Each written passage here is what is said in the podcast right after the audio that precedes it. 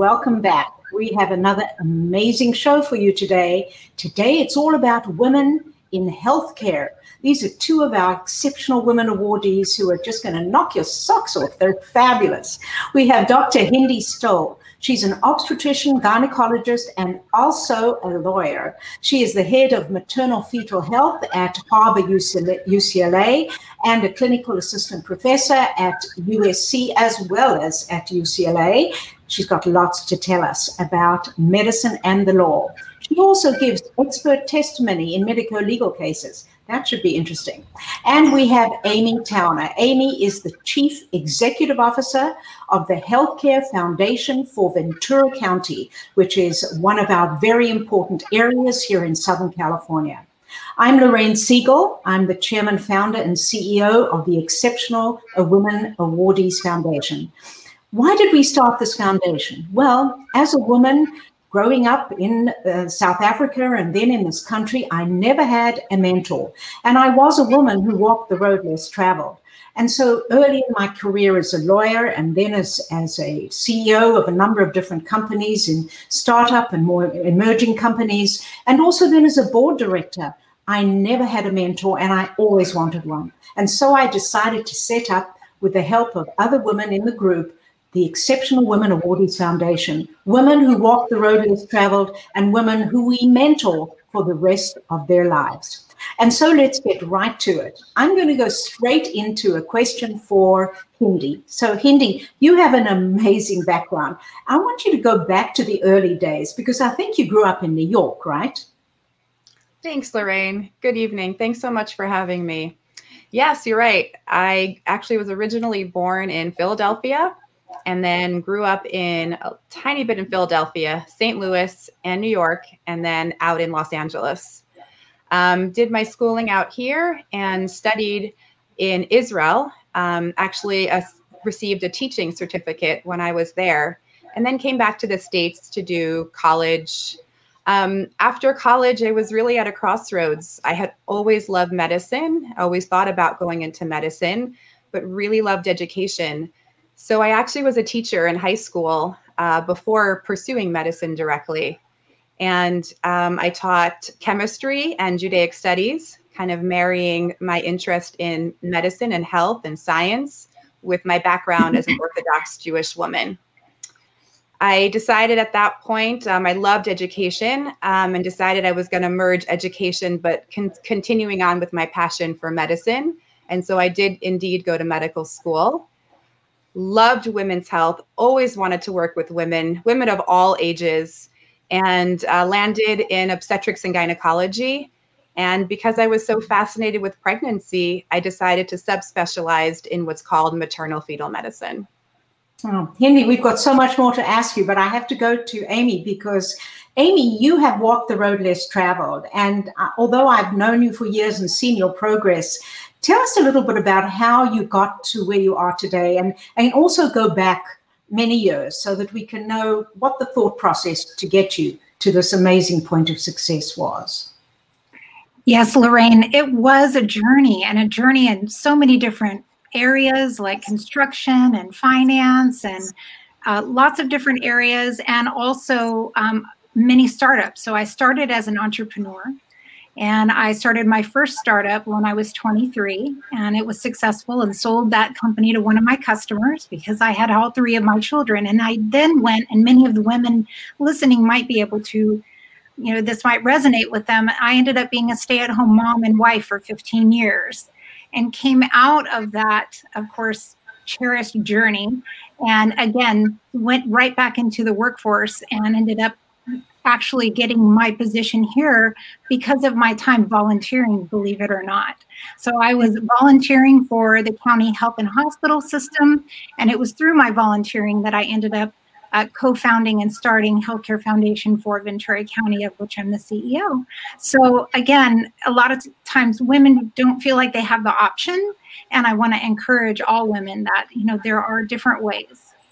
Yeah, that's so very poignant at this time, Amy, because now there are hundreds of thousands of women who have left the workforce and are trying to survive not only with COVID in their families, but also homeschooling their children and so many other things. And it's become quite a, a, a pandemic of its own, in fact, in the employment sector. So, what words do you have to encourage these women who have become stay at home moms, really not by choice, but because of COVID? What would you tell them, and how do they get themselves back into the workforce? as hard as, as it is, Lorraine, it's always important to keep up your skills. Stay sharp, sharpen the blade. So definitely um, stay plugged in. And also, this is also, I think COVID has given us a time to reconnect with what we're passionate about. And if I could look back upon my my journey, the one thing that I all that it stands true across the continuum is I was passionate about uh, what I was doing, and I was connecting with people that were good people that I enjoyed working with and very mission minded. So I would really encourage those women to stay networked, like what we have in EWA, and also to keep up with the skills because they are constantly changing in this technological revolution that we're under right now. And the good thing is that you can do these things online and remotely so that uh, even when you're exhausted at night and finally the children are in bed, you can actually go online and, and upskill or reskill yourself, although it's not easy and it's certainly uh, very stressful for these women right now. So, Hindi, you uh, were at, I think you're at Columbia, is that correct? For undergraduate, yes. And then where did you go to medical school? I went to the University of Pennsylvania in Philadelphia for medical school. Okay, so that's where you did your residency in OBGYN, or was that somewhere else? So yeah, that was somewhere else. I was in Baltimore. So I kind of did the, I always say I did the Amtrak line. I started out at Columbia in New York, then UPenn in Philadelphia, and then I did my uh, residency in obstetrics and gynecology at Johns Hopkins in Baltimore. You know, what a phenomenal background you have, Hindi, really. So you. now, now you're at Harbor UCLA. So tell us a bit about that environment and how how did you end up there and what is your job every day? What do you what do you actually do every day?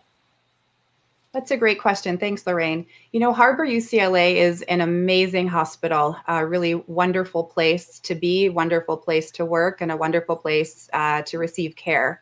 We are the county hospital that is academically affiliated with UCLA. So there are a number of hospitals run by the County of Los Angeles, and we are the one that's academically affiliated with UCLA, physically located in Torrance. And we open our doors to anyone, anyone who needs care for any sort of health condition can come right on in, and we provide that care. So primarily, our population are um, indigent or underserved, but it really can be anybody uh, who needs who needs to see a doctor. And so, what do you do every day, Hindi? I, as a high risk obstetrician, I actually feel really fortunate. I am able to be in the clinic setting. So I take care of high risk pregnant women. I do their clinical care. I uh, do ultrasounds. I'm, I'm a consultant to our midwives or our regular OBGYNs. And I also have a chance to be on labor and delivery, where we provide full service care to women who are here uh, because they have a labor and delivery concern, maybe just a question, or um, they're not sure about something that might be going on, or because they're actually in labor and they're going to be having a baby. Um, and I also get to go to the operating room, whether it be for a C section or certain high risk pr- procedures, things like cerclages. Um, so it's really fun because I get to be in multi- multiple different environments. So before we go to Amy, what is a high risk pregnancy? Does it mean that anybody over 40 is a high risk pregnancy or are there other reasons? That is a great question. Um, and, you know, a lot of people do think that high risk means I'm just over 35. So I would say to all those women out there who are contemplating a pregnancy, you are not high risk just because you are what we call advanced maternal age. Uh, it's it's one of the things that bother me most in obstetrics that we call women old at the age of 35. But be it as it may, that's what it is. But that doesn't make you high risk. You're high risk if there is a real medical issue with the mother or the baby. So maybe if you've got twins or triplets, maybe if you've got lupus or a cardiac condition, something that's really um, different and, and a medical concern or obstetric concern for mom or baby. Yeah, so I, and we'll come back to you because I know you have twins, and also Amy has twins. Although uh, your twins, Hindi, I think are two, and Amy's are in their twenties. So, Amy, let's go to you for a moment about COVID because you joined the COVID task force at the Ventura Hospital System. Tell us a little bit about how that happened, when it happened, and what you actually do on that task force. Sure, Lorraine. The uh, incident command team actually comes together in some type of emergency. So it could be an earthquake or a train crash. It could be anything like that that we need to pull the team together for an acute matter. We came together uh, in March when the pandemic broke out, and it's the COVID, the incident uh, command, the incident command team is actually comprised of hospital leadership, uh, the healthcare agency leadership, medical, uh, our doctors, uh, nurse administration, maintenance. It is a whole host, uh, public information officer, how we're getting out information. And we acutely work together on how to prepare in in the time of a of an incident.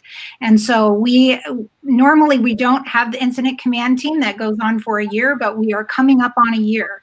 And we work on hospital policies and we're getting information from the state and from the federal government and we're having to implement all of those for the continuity of care for our patients and the safety of our patients and our employees. And I can say it's really been an honor and a pleasure to be able to serve on that team. Dr. Dr. John Fankhauser is our CEO and was on the front lines when Ebola broke out in Liberia. So you can imagine how wonderful we all felt knowing he was there with us when this pandemic broke out because he knew firsthand what it was like in Liberia to go through something like this. So, so Amy, I remember that you did something to do with meals. Could you tell us how that happened? I'm not quite sure. There was another charity that you plugged in in order to get the first responders meals. Could you talk about that? Yes, World Central Kitchen, Lorraine. And during in the very beginning, we didn't know how fast COVID would hit and what type of trajectory we would have. And so we were playing out scenarios in the incident command team, and we realized that our food supply for the hospital comes from Los Angeles, and Los Angeles was growing at a far greater rate than Ventura County. And it dawned on us when we looked at how that trajectory was going to go that we may not have enough food for we would our first priority of course is patients but we wouldn't be able to feed our workers and our workers we knew would be working around the clock and all of our restaurants were closed.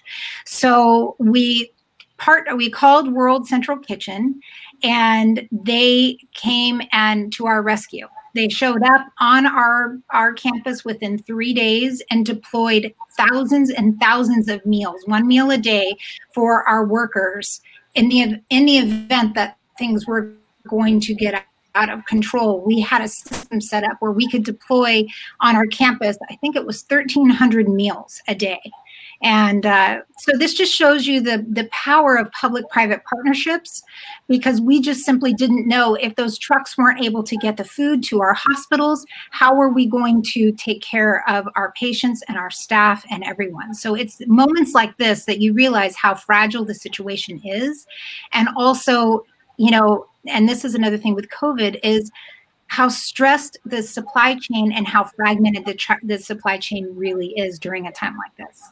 Yeah, there's no doubt that there's going to be a complete redesign of supply chain uh, activities uh, in every aspect, but certainly in pharmaceuticals and in healthcare as well. But Amy, you did more than that.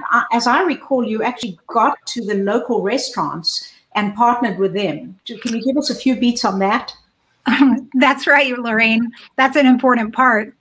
So when World Central Kitchen came, they had already been to Long Beach and had deployed there. And I said, if you come here, I, part of the health of our community is making sure that the people are healthy too.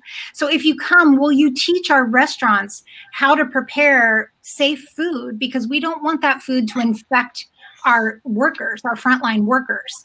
And so they pivoted their operation went out engaged our local restaurants and our caterers and other wonderful, amazing local um, businesses and taught them the best practices and they were able to sustain their operations and keep their operations going. And this is really what health is all about. It's not just what we're getting in the hospital but it's the overall health and wellness of our entire community including the economy. So it was it was a they loved it and we loved it. Our community loved it and so it was a win-win all the way around and that's what we like I love that. That's such a wonderful story, Amy. Can, kudos to you. That's amazing. So, Hindi, have you seen in the uh, maternal fetal health area, have you seen women coming in with COVID who are either pregnant or have had babies? Absolutely. You know, uh, the first the first wave actually not quite as much, uh, but this most recent wave, you know, we really went into surge mode the whole hospital. So, you know, I have to say, Amy, thank you. I know I don't work in Ventura County, but it's people like you and organizations like what you did that really helped make what we do on a day to day basis so functional. Because yeah, we were in, um, we were really in a surge. There were, we were people were redeployed to areas where they don't normally work. Uh, we had doctors working, um, kind of doing certain nurse duties because the nurses had to be pulled to so many places. There were ERs turned into ICUs. Um, there were regular units turned into like ERs or ICUs. We were seeing patients on labor and delivery who weren't even pregnant uh, because that was the only place for them to go. So we certainly were um, in surge mode, and we had quite a lot of patients, including pregnant women, pregnant or postpartum, who had COVID. Thankfully, most of the women who are pregnant are young and are usually on the healthier side. So most most did fine. Um, a lot of our women were actually able to just have COVID and be at home, but we had we had quite a number of women who were hospitalized, and we even actually had one woman uh, who didn't make it. Wow, that's terribly sad. Terribly sad. So uh, to pivot to something a little different. So you are so well credentialed, Hindi. You are so talented, and you wanted to become a lawyer as well. Why? Lorraine, you're just too kind. you're just too kind. I so you know the more I did obstetrics, um, the more I realized that I wanted to learn about the law because I wanted to help doctors, uh, help nurses, help hospitals. I started my law degree. So back up. Most people who have an MD, JD like I do, ha- did it kind of jointly there's an MD JD program at their med school slash law school, and they sort of do it, you know, in five years. Um, I did it a bit of a circuitous route. I did my standard medical training and then my obstetrics and gynecology residency, and then a, a fellowship in high risk OB.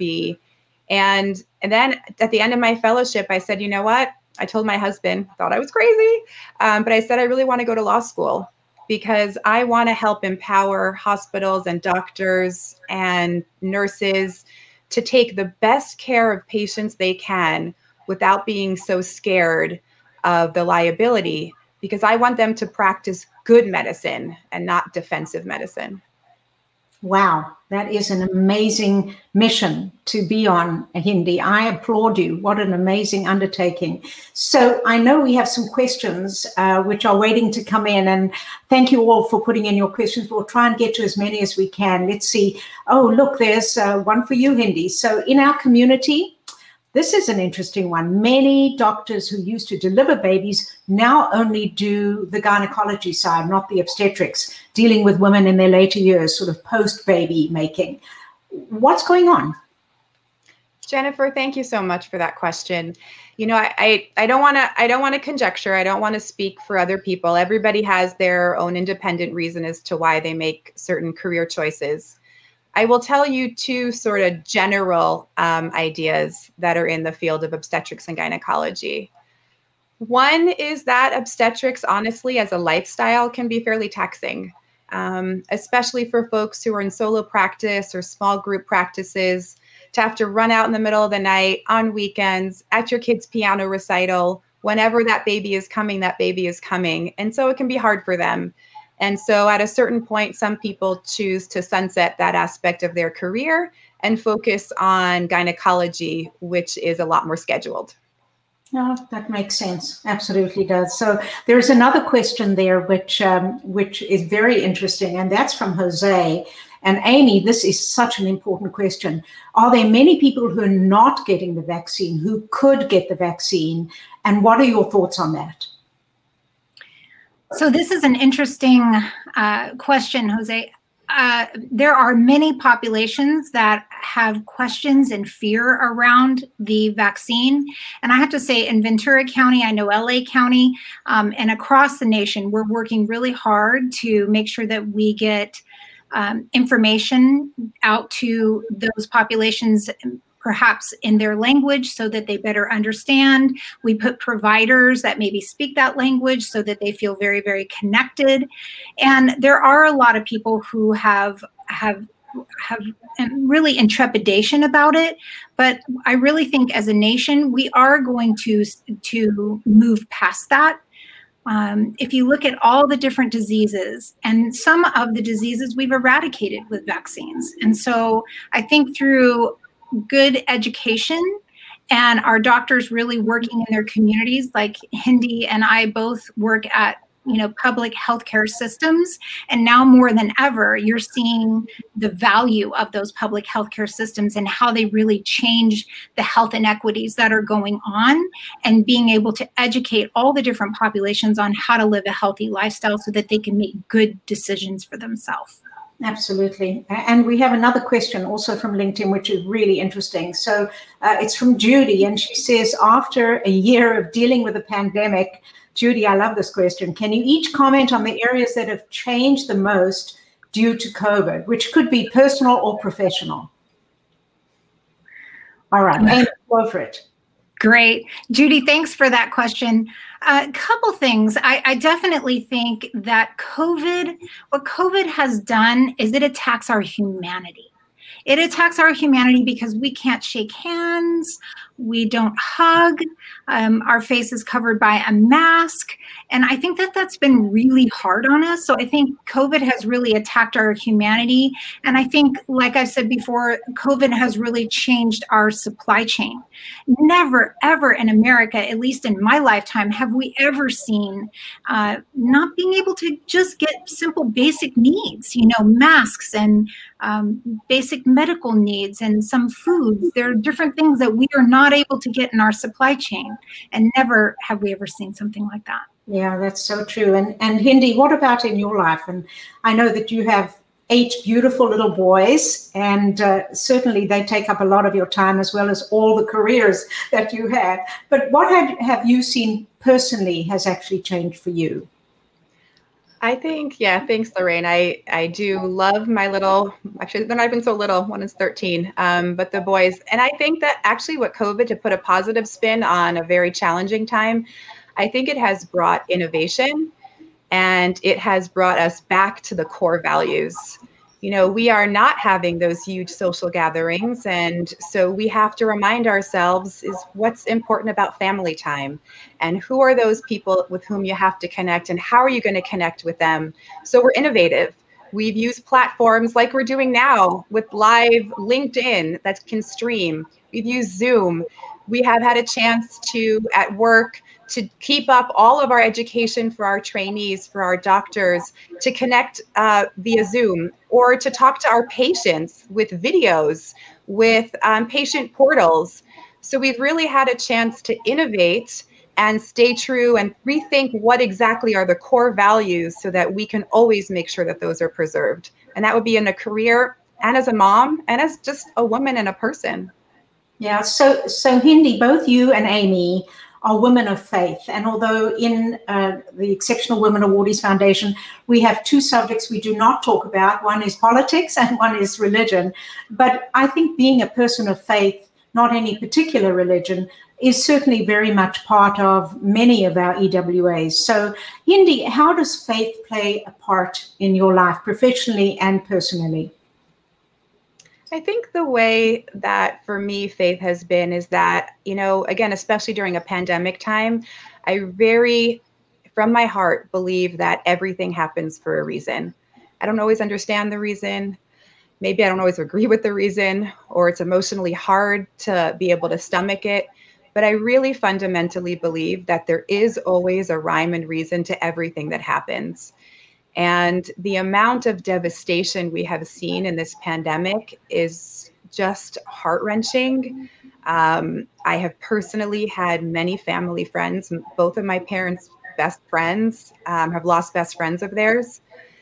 It's it's been horrible, but I will say that at the same time, I know that there is a reason to all of this, and hopefully, you know, a lot of good is going to come. A lot of um, again innovation, a lot of rejuvenation, a lot of family, a lot of connection, a lot of refocusing again on what's important. Absolutely. And Amy, you are also a woman of faith, and uh, tell us a little bit about how that plays a role in your life. Indeed. Uh, I would have to agree with Hindi. I do believe that my deep sense of faith as a Christian, for me, um, every day it's like I'm. I, there is a power greater than myself that holds me, and there is an amount of um, serenity and calm and hope that is is enveloped in that. And just like Hindi said, there is a um, a certain amount of comfort in in leaning into the ambiguity of not really understanding. A lot of times we don't understand why these things are happening, but there is a sense of hope and calm that comes with knowing that it's all going to be okay, and we're going to make it through, and we're going to find a better way together. And that is one of the nice parts of you know working alongside others that you know that are that are that you know that you're working towards a bigger purpose and it's there is a reason like hindi said and we don't always understand but we can trust and I love that. I love that. So we have one minute for each of you, or even a little bit less. Um, I want to know how, and Hindi will go to you. How do you manage being a mother of eight children, a very active spouse, and also active in the community, and a professional? How are you doing that? Because you must have the secret sauce? I wish. I wish. um, I think really it's enjoying everything you do. Um, people told me a long time ago to go into dermatology because won't that be a, you know an easier lifestyle? But I love OBGYN. Um, people told me maybe don't have so many kids, but I love my family. And you know what? I think as long as you love what you do and you love who you are and you're proud of all of of the you know abilities that we've been given and bestowed, then you can really make anything happen. Yeah, that's so true. And I love those little munchkins. I mean, each one of them is so adorable. I must definitely try and steal one of them next time you come over. Uh, Amy, you have three adult, gorgeous children, gorgeous children. Tell me how you manage being a fabulous mom and a professional and everything you do in the community as well. Yeah, I would agree with Hindi again. You know, it's really giving 100% the entire way and enjoying each and every year as it comes.